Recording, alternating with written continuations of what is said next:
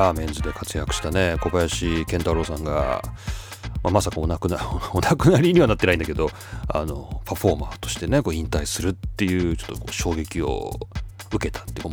く F1 と関係ない話から今入りましてちょっとびっくりした人もねいたと思いますけどこれは F1 のポッドキャストです、えー、改めまして、えー、皆さんおはようございます。桐野都です。桐野都の F1 ログ F1 ファンになる方法第41回目をお送りしたいと思います。今日は2020年の12月12日土曜日という週末の収録なんですね。で、えー、週末ということで今日は F1 のグランプリウィークエンドというしかも最終戦、ね、今まさに、えー、地球の、まあ、裏側というほどじゃないですけども、まあ、かなり、えー、回った先でですね 今、えー、最終戦の、えアブダビグランプリが今開催されているという週末です。ちょっと今ねもう何戦やって最終戦なのかよくわかんないんで今フォーミュラ 1.com 見てるんですけど、え第17戦アブダビグランプリ。これで今日終わりと。今日は終わんない、えー、明日終わり。明日終わりと、えいうことです。今日は、えー、このポッドキャストではこの17戦最終戦のアブダビの話はできないので、えー、前の前ですね15戦16戦とこうバーレーンで行われた2連戦こちらを中心にお話をしていくということにしたいと思います。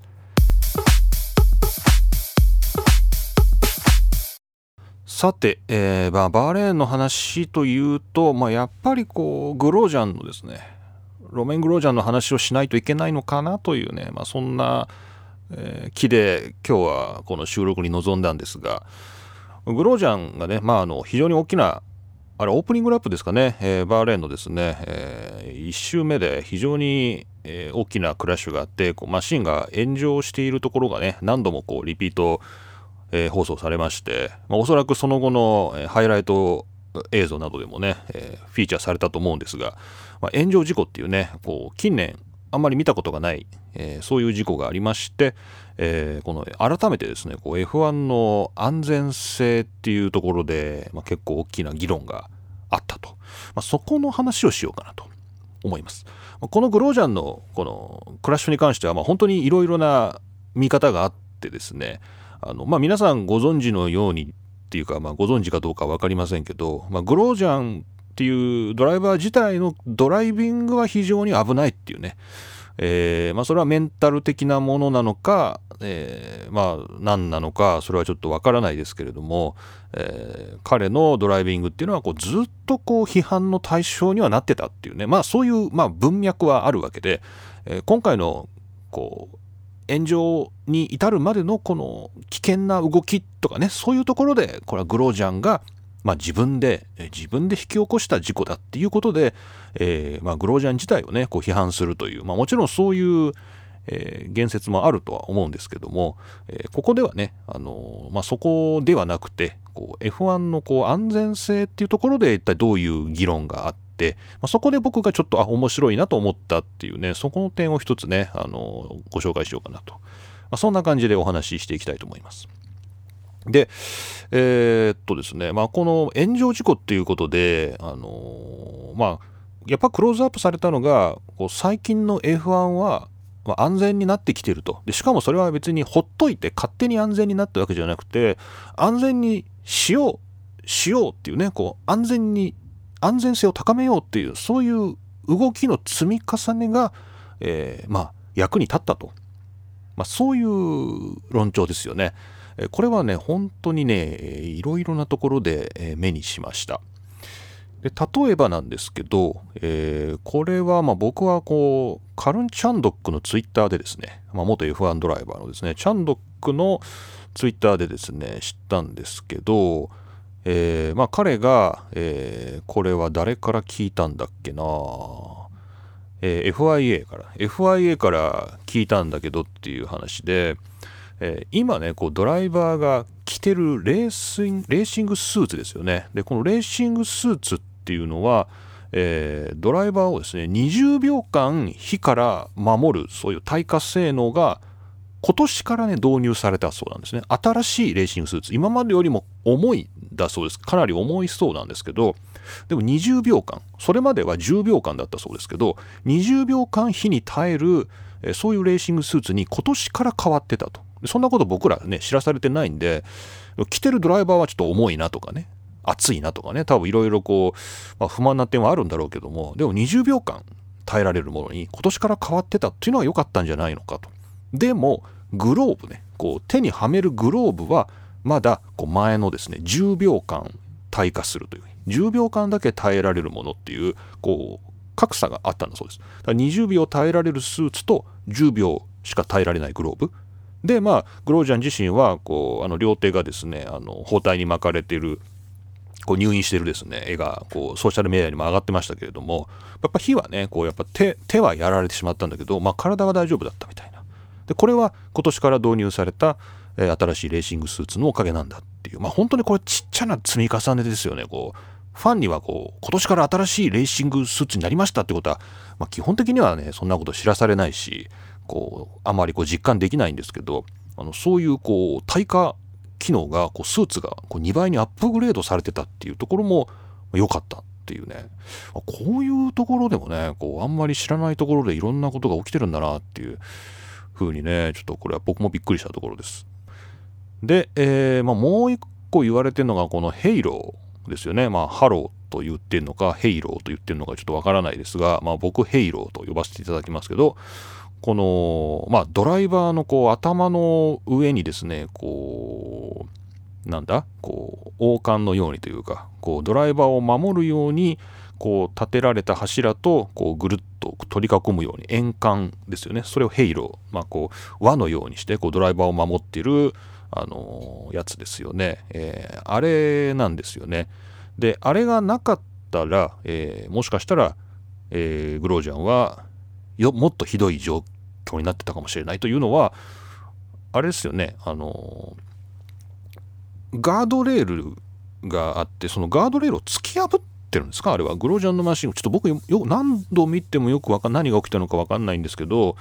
あのマシンがまあ真っ二つに切れててあのそのお尻の部分っていうのはコース側にまあ、落ちてるというか、まあ、止まってたんだけどその先っぽがなかったんだよね。でその先っぽはガードレールを突き破った向こう側に止まってたんですかね。でだから要するにこうマシンはガードレールを突き破っているということでまあドライバーの頭を守るっていう時にそのヘイローがなかったら、まあ、もしかしたらグロージャンがこうガードレールに直撃してたってそういうことなのかな？なんかそういう、えー、理解をしてますけれども、まあ、なのでこうヘイローがもしなかったらこうもっとひどいことになってたんじゃないかと。いうですね、まあ、そういう、えー、ヘイローがあって本当に良かったっていう、ね、そういうあの話になっています。がですね、えーまあ、これはあのデーモン・ヒルが、まあ、これは元 F1 ワールドチャンピオンのですねデーモン・ヒルがツイッターで言ってたんですけど、まあ、ヘイローは非常に見た目は見にく見にくいとアグリーだとこう、えー、かっこ悪いとヘイローはかっこ悪いとだけどっていうね but ね、えー、その見にくいということ以上にね、えー、こうドライバーが死ぬということはもももということほど醜くはないと。こうまたヘイローはかっこ悪いと。だけどこうドライバーがその事故でこう亡くなるということほどこう見にくくはないっていうですね、えー、まあそういうあの表現をしてあの、まあ、肯定ああのヘイローの存在をね肯定してたっていうのがちょっと印象的でした。でまあこういうことをまあ今はみんな言うんですけどあのまあねあのまあ要するにヘイローっていうのはみんないらないって言って言ってたわけですよ 要するにね。まあ、これがまあ今日の一番面白いところなんですけど、まあ、僕もようわからんかったですよ、当時はね。あの、その、どういう論調だったかっていうと、まあ、ちょっと2016年の記事ね、これ今から僕が話す2つの記事は、2016年の、で今から4年前の記事ですけど、えー、ちょっと紹介したいと思います。えー、これ2016年7月14日の記事です。えー、トップニュース。ビアンキの死は悲しいが F1 にヘイローは不要だとグロージャンという、えー、ハースのロマン・グロージャンがジュール・ビアンキの死という痛ましい出来事はあったもののヘイロー導入には賛成できないと語ったっていうですね、えー、まあこれがですね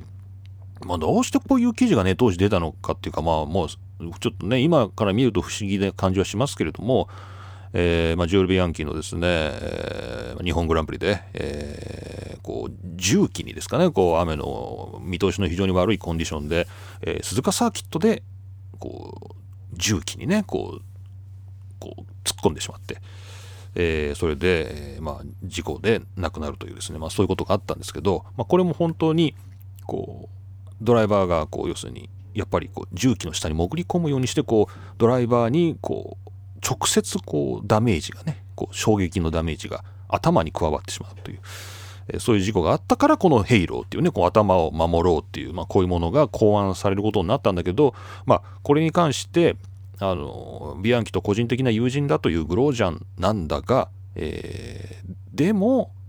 えー、この F1 というのはま、危険なスポーツだと。で状況によっては非常に安全でもあると、まあ、危険だけども、まあ、コントロールされた状況では安全だと。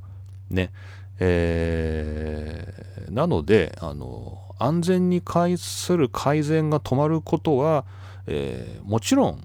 いいことなんだけどこう危険なんだっていうこう F1 のこう遺伝子っていうんですかねこう伝統っていうのを消し去るということもできないだろうっていうようなね言い方で、えーまあ、ヘイローっていうのを導入するっていうことは反対だというふうに、まあ、4年前のグロージャンは、まあ、語ってたというね、まあ、これはもちろん、えー、残ってます。で同じように2016年の、えー、記事なんですけど、えー、これもまあトップニュースからついでに拾ってきましたが、えー、今の F1 は安全を気にして過度に慎重なのではないかというこれ2016年7月24日の記事なんですが、えー、これは決してさっきのねあのグロージャンだけでなくってあの他にもですねたくさんの人がねこのヘイローの導入っていうのはやりすぎだと、えー、こんなものはいらないんだと、えー、いうことでねあのいろんな人がです、ね、反対をしていたと。えいうことがここに、まあ、書かれています。えまあ、例えばですねレッドブルのヘルムト・マルコの意見がここであの引かれてるんですけれどもなんかねあの、まあ、要するに安全第一にっていうねこうそれはナンセンスだと。ね。ヘイローなどというバカバカしいシステムは F1 を完全に破壊するだろうっていうですね、まあ、そんなようなことを言ったりして、えー、スキーと F1 を比べてね、えー、スキーよりも F1 の方が安全なんじゃないかというね、まあ、そういうのはちょっとおかしいんじゃないかというようなことをね、まあ、ヘルムート・マルコは言ってたりとか、まあ、そういう中でですね、えー、まあ、トトボルフとかは、えー、そうですね、微妙な発言をしてますが、えーまあ、もちろんあのベッテルとかアロンソとかですねそういうベテランドライバーはみんなヘイローに賛成してたというね、まあ、そういうあの事実ももちろんあります。まあ、こんな感じで、まあま、賛否両論ですね。あのヘイローにあって、ま、それはちょっとやりすぎなんじゃないかっていうね、ま、そういうのが2016年の段階では、まあ、ったんだと、ま、これはまあ覚えておいてもいいよなと。ただですねそういう中でこうヘイローは絶対導入しなきゃいけないんだっていうふうにあの非常に強く訴えてたのが、まあ、当時のですねアレックス・ブルツですね。えー、ブルツがもうこれは絶対にヘイローはに導入しなきゃいけないんだっていうことで、まあ、FIA と、まあ、歩調を合わせてですね、まあ、当時導入に動いたと、えー、そういうことがですね歴史として残ってるわけです。だけどまああれだよね今回の、まあ、グロージャンの事故があって、まあ、それから要するに導入から、まあ、だいぶ経ってですけれども、まあ、こういう事故があって、まあ、みんなもう反省会ですよね。もう大、大反省会ですよね。もうグロージャン自身も、あのハースのね、あのツイッターに出てきた、こう、入院してね、こう手が包帯でぐるぐる巻きになって、こう、鼻にね、こうチューブが刺さっている状態で、あの、昔僕はヘイローに対して、こう批判したこともあったけれどもっていうね、まあそんなようなことを言って、あのまあちょっと反省の色をですね、こう示してると。でも他にもこういろんなところからですね、こう反省の声が上がってまして、あのー、まあ、本当大反省会ですよ、今ね。大 大反省会こうもう本当にごめんなさいっていうこう当時ヘイローのことをバカにして本当にごめんなさいっていうですねあの、まあ、そういう大反省会が開かれてるっていう、まあ、これが今一番面白いところですね。うん。面白いっていうのはこうゲラゲラっていう意味でこう面白いっていうんじゃなくてうんまあ確かにこう将来を予測することが難しいというかねえこうまあどう転ぶかなんて全然わかんないからまあそうだよね。まあだから批判はできない。だ当時2016年にヘイローなんていらないんだって言った人を、まあ、今批判するのは間違ってるしね。それはおかしいし。まあかといって、まあ、もちろんヘイローに賛成した人はもちろんまあ、先見の明があったというかね。あの正しい判断をしたっていうことなんだけど、まあ、ヘイローに当時反対したから今ダメな人なんだっていうことではないからね。でもまあいろいろそういうやっぱ議論っていうのはやっぱり賛成の立場も反対の立場も両方大事なんだなっていうのがねまあ本当によくわかる、まあ、一件です。で、えー、まあこの話は最後ですねこの BBC のコラムのですねジョリオン・パーマーとですね、えー、この私は間違っていたと、えー、っていうことをですねまあこれもまた反省会なんですけど元 F1 ドライバーのですねジョリオン・パーマーが、まあ、BBC のスポーツのところで出してる、えー、記事ですね。ここ、これを最後にちょっとね、の取り上げたいと思います。なんでかっていうと、結構面白いなと思ったのが、えー、まあ、パーマーも、まあもちろん、あの、これ反省会なんで、あの、当時、2016年当時ですね、ヘイローが導入されるっていうことに、ものすごくこう、反対したと。えー、でもそれは間違ってたっていうことをもう認めることはもう本当に嬉しいっていうですね。まあ、そんなようなことを書いてて、まあ、そこはまあいいんです。はいはい、また反省会が行われてますねということで、まあ、そこはいいんですけれども、えー、面白いなと思ったのが、こう、F1 とかその乗ってるドライバーの安全基準っていうのはこうどんどん高められてると。で、まあ、さっきのね、あの、チャンドクが言ってたような、こう、スーツが分厚くなってとか、えー、もちろん、こう、ヘイローがついてとかですね、いろいろなところで、こう、マシーンとドライバーの、こう、安全基準っていうのは、えー、極めて、こう、着実に高められてると。ところがですね、こう、サーキット側の施設っていうのは、こう、これから見直される必要があるんじゃないかっていうのを言ってるのは、まあ、例えば今回のこのバリアっていうんですかねこう、まあ、ガードレールであるとか、まあ、タイヤバリアであるとか、まあ、いろんなこう衝撃吸収剤がこうサーキットには設置されてるんですけどこう F1 マシン自体にはあのクラッシュテストがあってどれぐらい衝撃に耐えられるかっていうことはまあ試されてると。でドライバーのもちろんこう身につけるこう装備に関しても、まあ、実際に火で燃やしてみたりして、まあ、実際にどれだけ持つかっていうことがまあ試されてると。まあ、ところがこうサーキットに設置されてるバリアっていうものは試験されてないじゃないかと。だから今後はこのバリアの強度試験みたいなものが必要なんじゃないっていうことを言ってるわけです。でまあそんだけだったらまあみんな言ってるよというねまあそんな言ってるんじゃないかという気もするけどまあこのパーマの偉いところはですね、まあ、実際なんでそういう、えー、検証が必要かっていうことを、えー、言ってて、まあ、それはですねあの F1 マシーンの重量が増えてるんだと。いうことを言ってるんですね。で2014年の段階では F1 のマシンっていうのはだいたい 690kg だったと。690kg、うん、ところが、えー、2020年の現在では、えー、746kg、まあ、大体 10%F1 マシンの、え、重量が増しているとさらに、え、F1 マシンの速さ速度というのも、ま、増してるとつまりこうより速い速度でより重い物質がぶつかるようになってきていると。ま、確かに？そうなんだよね。だからこうバリアの、え、受け止められるこうエネルギー運動エネルギーっていうものがこうもう一度こうねあのこの10%増えた状況だからこそもう一回こう確かめられる必要があるんじゃないのかということを言っててあ確かにと 確かにそうだよねみたいなふうにちょっと思ってあのこのパーマーの記事はちょっと面白かったなということで、皆さんこの BBC のですね、えー、このジョリオン・パーマーの、えー、記事を最後に紹介しました。はい。そんな感じですかね。あのー、まあ、本当に、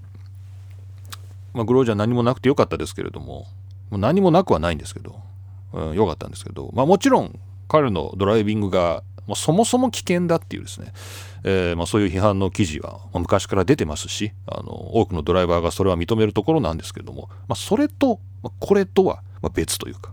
えー、ま、もちろんクラッシュの責任はこうたまたまタイヤが接触した首跡にもないしね、えー、まあ、誰にもないんですけどこれはグロージャーのせいだとは思うんですけど、まあ、だからといって燃え盛る炎の中からグロージャンが生還したっていうことはこれは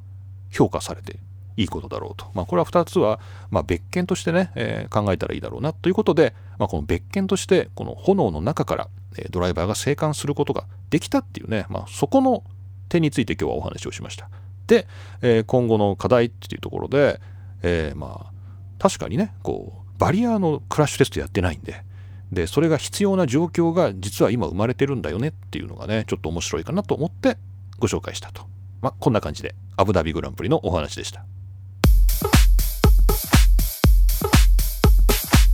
さて、えー、次のですねサクヒールグランプリですね。同じバーレーンのコースを使ってるんですけれどもこの外周ですかねこう中にこうグネッと入るところを、まあ、ショートカットして非常に高速で1周1分以下でねこうくるくるくるくる回るような、まあ、そういうレイアウトにして行われたっていうねこれはサクヒールグランプリ。こうサクヒールっていうのがなんかまあこれ全然レースの本筋とは関係ない話ですけどサヒールじゃないのみたいな。ササヒール？サクヒール？でこれもう BBC のね F1 のポッドキャストをちょっとですね聞いてこう英語で何て言ってんのかなと思ってこれ聞き取ろうかなと思ってちょっとねあの、まあ、3回か4回ぐらいですけど10秒巻き戻し機能を使ってですねこのサクヒールグランプリって言ってるところをこう何度か聞いてみたリスニングしてみたんですけど分かんなかったです。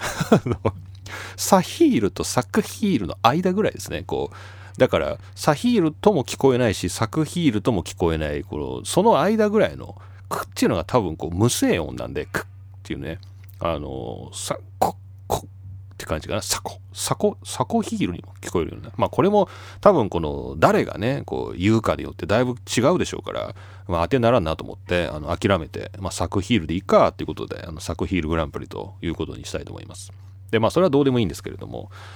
いやもうね本当にね今回のねサクヒールグランプリはね本当にね面白かったですよね。久しぶりに面白かったですよね。何が面白かったのかなっていうのは分かんないんですけどあそれは自分が応援してるラッセルがさメルセデスに乗ったらそれは楽しみにするでしょみたいなそういう、まあ、ところもありますけどまあまあまあでもねこう久しぶりにこうどれくらいこう楽しみにしてたかっていうと、まあ、僕はあの夜もう早いんでもう寝るの早い寝るの早いんでもう夜中のグランプリとかも絶対見ないんですよもう見れない。まあ、何度か見て本当に後悔したんでもう翌日の一日が全てこう無駄になるというかねこう出社して仕事してるんだけど何の効率も上がんないとかねこう いいこと一つもないんでもうあもう寝るっていうことにしてもうそれはもうあとはもう後でプレイバックで見るっていう、まあ、そういうことにしてるんで、まあ、今回のサクヒールなんかももちろんですけどあの朝ね起きてテレビをつけてですねあの DAZN のねアプリでこう再生始めたんですけど、まあ、普通ならねあのもうあれですよ、ハイライト見ちゃうんですよね。もうハイライト見ちゃうんですよ。まあ最初の、まあ、1周、2周、まあ最初のオープニングラップぐらいのね、スタートのところは、まあなんいちょっと見て、あ、レースが落ち着いたなと思ったら、もうあとは、まあ、ハイライト見て、まあ、出勤みたいな。まあ、とりあえずね、この結果は押さえといて出勤して、まあ、帰ってきてから残りのところを、まあ、ちょっとこうご飯食べながらとか、まあ、こう、ながらみでね、あの、残りをちょっと確認するとか。で、ツイッターのローグとか見て、あ、ここで何かあったんだなっていうところを、こう、ちょっと注意しながら、見てねああこういう風だったんだみたいな。そういう見方をしてるんですけど普段はね。今回の作品グランプリはもう朝何て言うんですかオープニングラップからちょっと見て「ええラッセル独走してるじゃん」みたいな「ええー、みたいな。でもまあ僕のね24何年かのですねこの F1 こうファン歴が僕に語るの僕の中のねゴーストが語るわけですよ。こんなにうまくいくはずないだろうと。こんなの絶対何か起きるに決まってるじゃんって言って僕の中のねゴーストがささやくわけですよ。でなんかそうだろうなってなんか絶対うまくいかないんだろうなと思いながらいやでも今独走してるしこれはもしかしたら行っちゃうんじゃないのっていうふうに思いながらもうその日はもうそこからハイライトに切り替えることもなくもうその日ツイッターを開くこともなくこうニュースサイトこう、いわんやこう、Facebook とか開いてこう余計なフィードが出てきたら嫌だから、もうそういうものも一切開かず出勤して、もう一日、こう情報封鎖をしてね、こう F1 に関する情報封鎖をして、で帰ってきて、こう続きを見るっていう、こう、すごい、こう、なんていうんですかね、中学生の時以来ぐらいのこう情報封鎖をしてですね、こう社会活動を営んだんですよ。まあ、それぐらいこう作品はちょっと面白かった。僕にとってね、個人的にですけど、まあ、非常にこう見どころのあるレースで、まあ、見ててもう本当にがっかりしたっていう もう帰ってきていやもう何か起きるだろう、まあ、絶対何か良くないことが起きるんだろうなと思いながら帰ってきたわけ。帰ってきて、まあ、これは皆さんに自分の応援してるドライバー自分の推してるドライバーとかね推してるチームのあのレースっていうふうに置き換えて聞いていただいたらいいですけど、まあ、こなんか絶対なんか悪いこと起きるんだろうなって心のどっかでこう心の防衛機能があるからさこう最悪を想定しておくっていうね。まあ、そういうところがあって。でもまあそんな最悪は起きないだろうなというね、まあ、そういう体で、まあ、まあ、もちろん見るわけですよ。その最悪が起きてほしいわけじゃないから。でもその最悪のさらにそれを下回る最悪が起きてくるっていうこの 今回のこのサクヒールでしたね。いやびっくりしました。このメルセデスのですねタイヤのね交換のミスがあってっていうね。まあその辺はま皆さんちょっとレースのレビューを見てほしいんですけど、まあ、非常に平たく言えば、まあ、メルセデスのピットがこうタイヤ交換でちょっとミスをしてまあ、ボッタスももちろん被害を受けたんですけども、まあ、ラッセルもボッタスも。で、さらにこうラッセルにはですね、こうタイヤがスローパンクチャーするっていうね、あの、アンラッキーもさらに重なって、えー、まあ、残念ながらトップというわけにはいかなかったと。まあ、ただ、ポイントは取れたというところで、まあ、まあ、非常に残念ではあったんですけども、まあ、まあまあまあ、でも逆に印象に残るね、レースを、まあ、したかなという感じです。で、これあの、オートスポーツウェブのですね、え F1 サクヒールグランプリ、ペレス、ああ、ペレス、ペレス、そういえば優勝したな。ペレス、えー、最も、史上最も遅い初優勝達成。落胆のあまり天を仰ぐラッセルっていうね、2020年12月10日の、えー、記事があるんで貼っときますけれども、えー、これはあのー、まあ、ソーシャルメディアのですね、まあ、ツイッターとかインスタグラムのまとめ記事ですね。オートスポーツも手抜き、手抜き、手抜きすぎないか、この記事。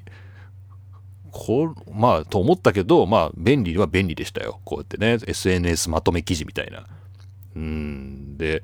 まあ、その中でですね、あの、まあ、ラッセルの件もたくさん触れられてはいるんですけれども、あのまあ、これ僕のね心の中に刺さった非常にいい写真がですねこのスカイスポーツ F1 がインスタグラムで流してたんですけどこう10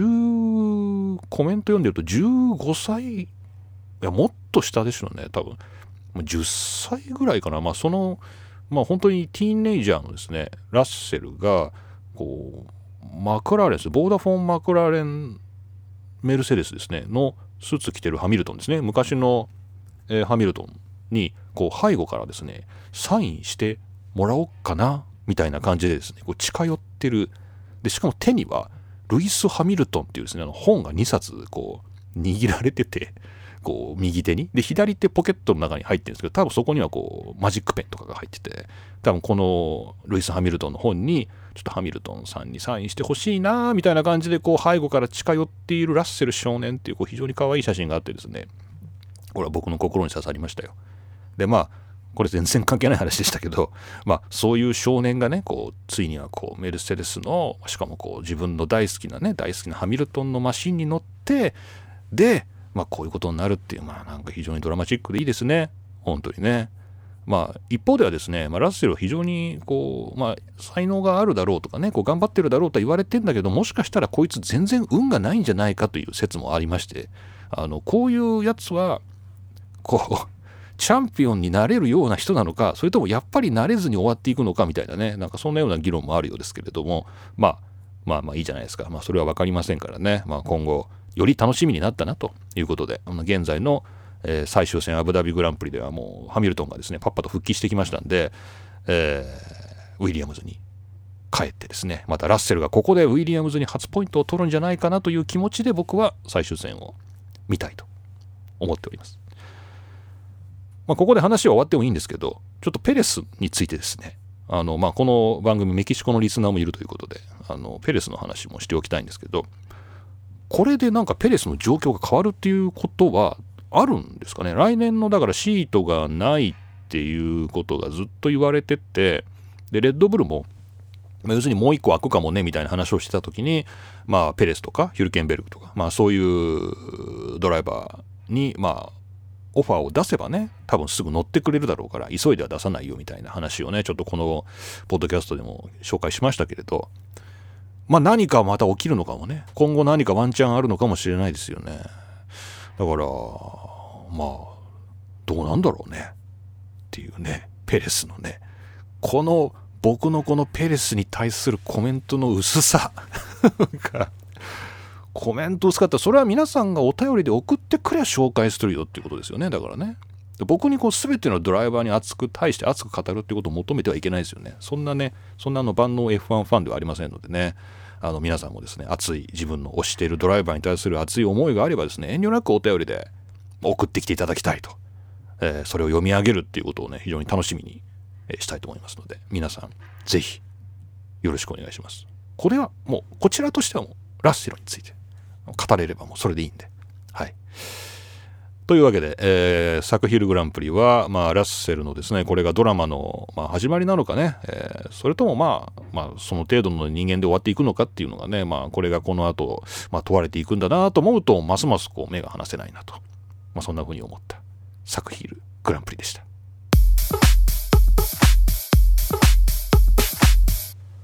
はい、お便りのコーナーです。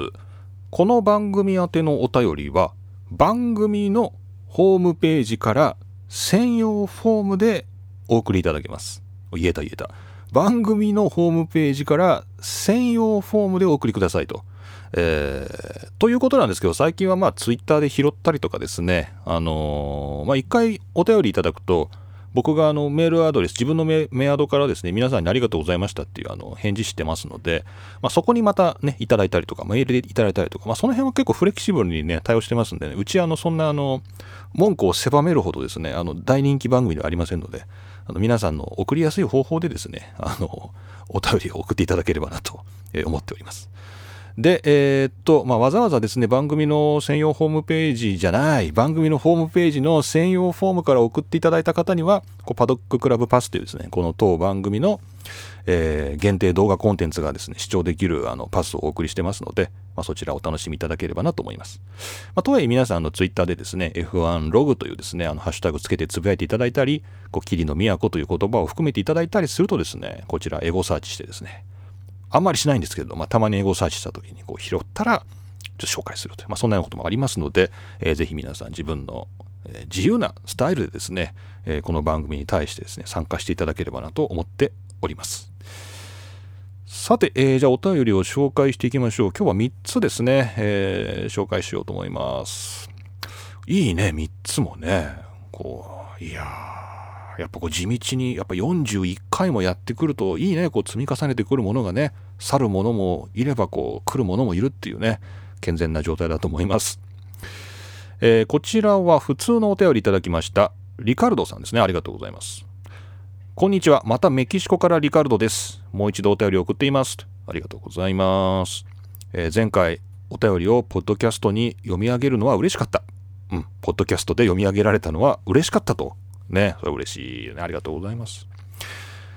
メキシコの F1 ファンの事情とか、これ僕が聞いたんですよね。メキシコの F1 ファンの事情とか、メキシコのファンはどう？っていうのは非常に複雑ですと。メキシコの人たちは、えー、まあ、非常にこう高いレベルにあるペレスについてね、本当にこう自慢に思っていると。けれども、えー、ペレス以外は何も知らないし見たくない なるほど。はいはいはい。ペレス以外の何も知らないと見たくないと。えー、メキシコにはモータースポーツのこう伝統みたいなものがこう残念ながらない。お僕は確かにペレスのおかげで F1 を見始めたんですけれども、モータースポーツが全部気に入ったので見続けています。ありがとうございます。皆さんとよろしくっていう。メキシコからリカルドさんどうもありがとうございました。なるほど。これいいですね。こう、まるでこう、80年代の日本をっていうか、こう、鈴鹿サーキットでこう日本グランプリがこう始まるようになり、えー、中島悟が走りみたいなですね、なんかそういうこう中島悟の言葉こう応援してるけど F1 には特に他に興味はないみたいなですね、まあ、アイルトン・セナに置き換えてもいいですけど、えー、なんかそんなようなところがね感じられてちょっと結構面白いなと思いましたけどねなるほどじゃあ今回のあれでしょ？サクヒールグランプリなんかももうラッセルなんかもどどうでもいいもんね。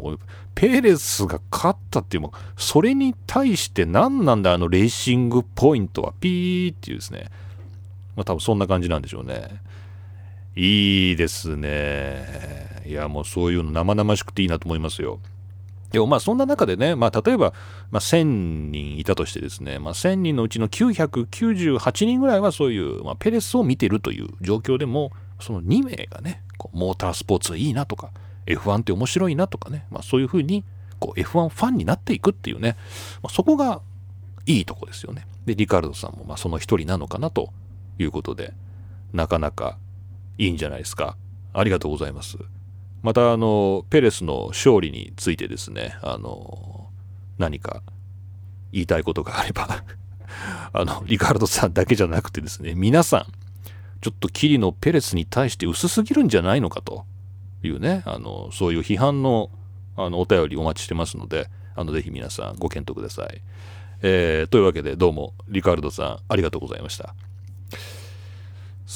さあ、えー、そして、えー、次はですね、えー、クリちゃんさんですね、ツイッターの DM でいただきました。えー、こんにちは。前回、桐野さんに F1 を見ていて気合の入る瞬間というのを質問させていただいたのを覚えていらっしゃいますでしょうか？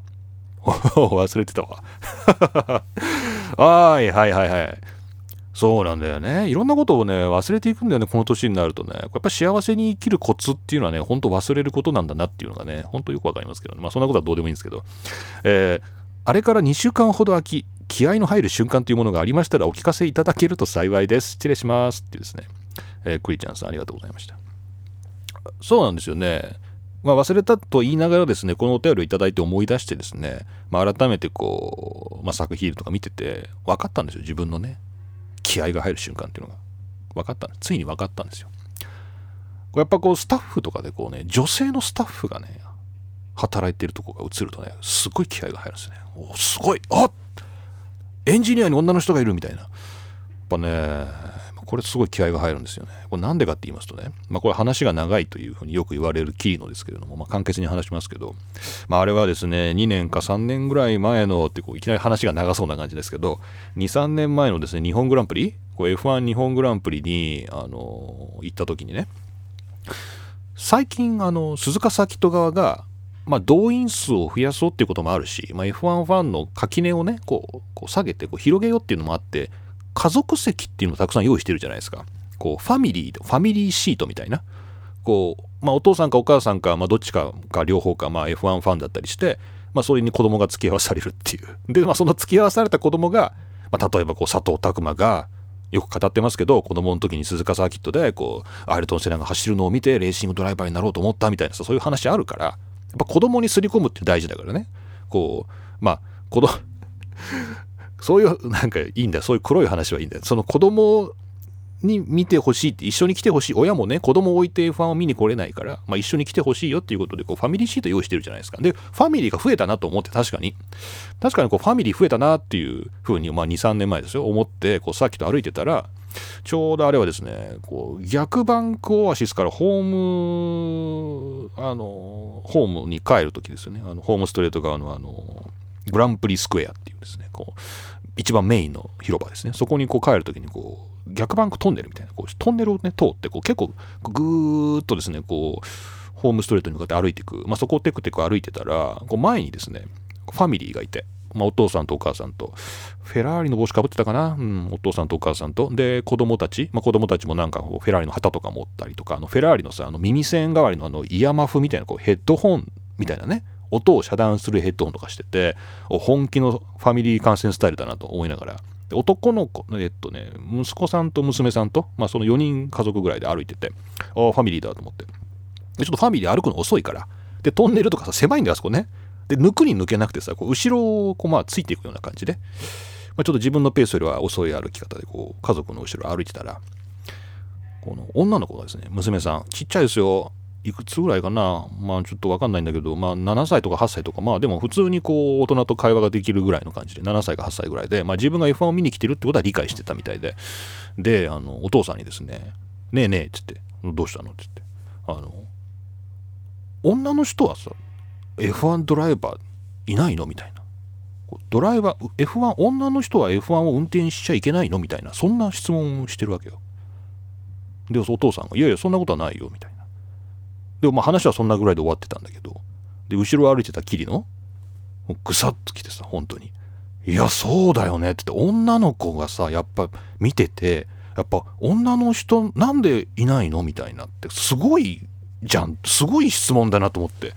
こう結構衝撃を受けた僕の F1 ファン歴の中でもかなりベスト3に そんなに何もないのかっていうベスト3に入るぐらい衝撃の発言でその見知らぬ女の子の。お父さんに対するその素朴な質問。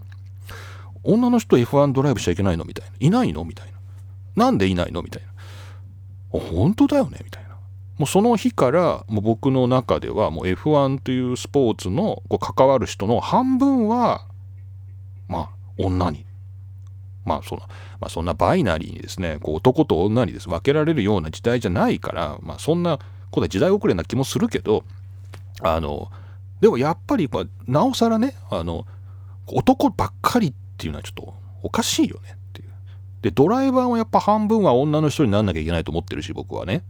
えーまあ、もちろん関わるスタッフだって、まあ、例えば今まで女の人がこう F1 に関わっているっていうと、まあえー、PR ね public relations こう広報さんとかねあとこうなんかドライバーのケアをする立場だとかそういうなんかこうアシスト的なポジションにこうやっぱ女の人が活躍しててでもそれでもやっぱりまあ女の人はいるよっていうようなエクスキューズにはなってた言い訳になってたんだけどでも最近は本当にエンジニアの中に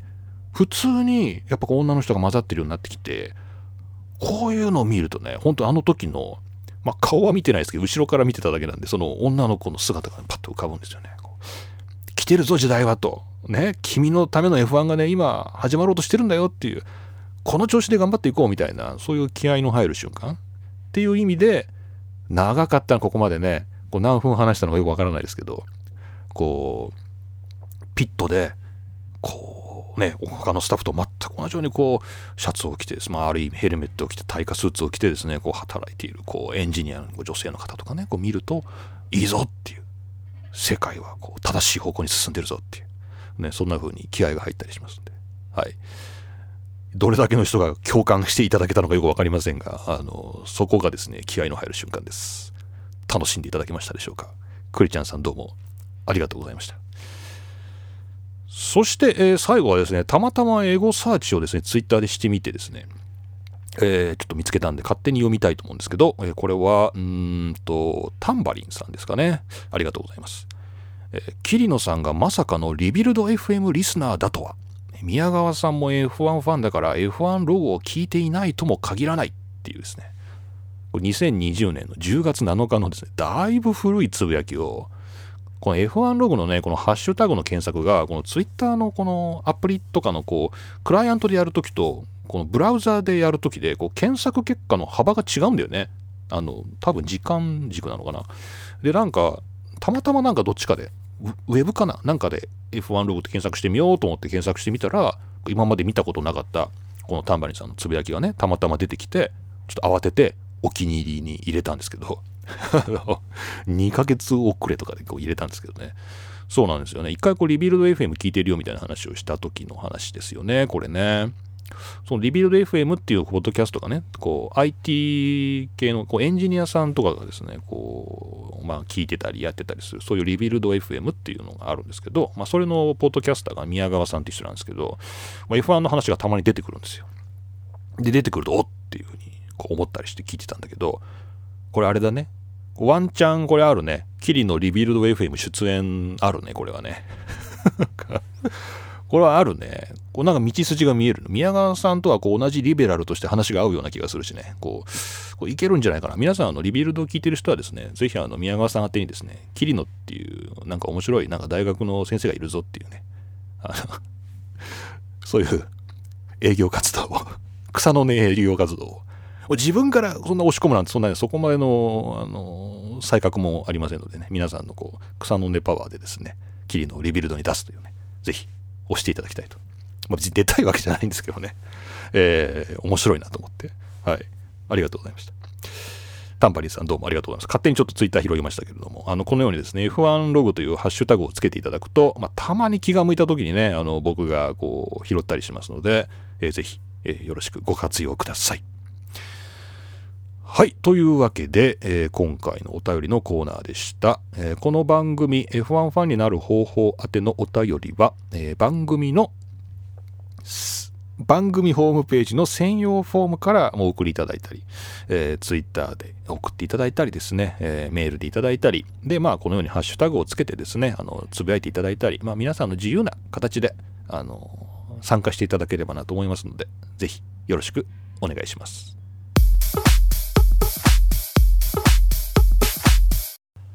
はい。というわけで、今回も何一つ盛り上がることなくチェッカーを迎えました、霧の都の F1 ログ、F1 ファンになる方法でした。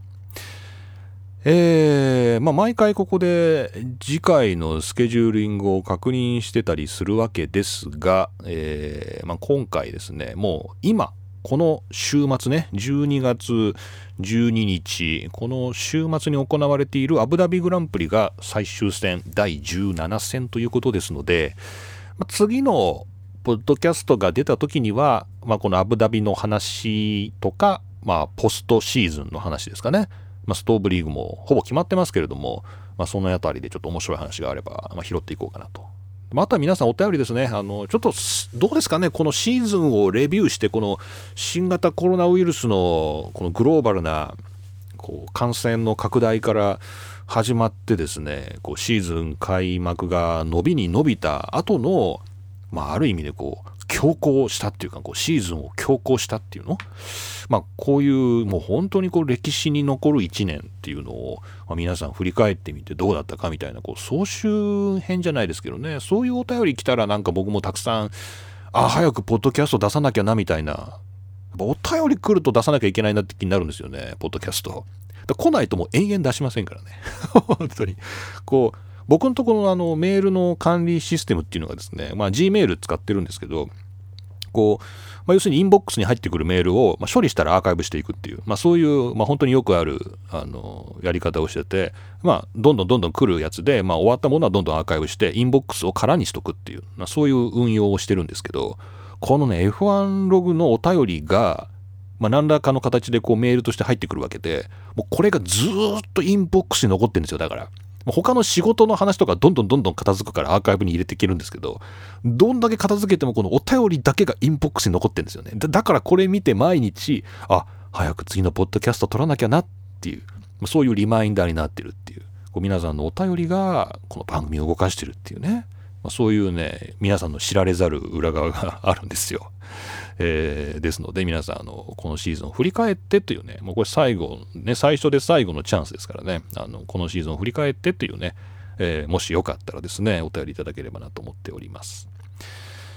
えー、そんな感じですかね。えー、それじゃあ皆さん、あの、第17戦、えー、今年もね、えー、長いことやってきまして、まあ、皆さん、あの、フジテレビネクストの契約をね、あの、しっかり止めたりとかですね、 DAZN の契約を一旦こう中止したりとかですね、まあ、いろいろこう忘れちゃいけないシーズンオフの仕事もあると思いますけれども、えー、あ総集編もあるか。総集編もあるのかな。まあ皆さんいろいろあると思いますけど、まあ、ぜひこの番組宛てにお便りをいただきたいと思います。というわけで、えー、今回も桐野都がお送りいたしました。またでは次回お会いしましょう。桐野都がお送りしました。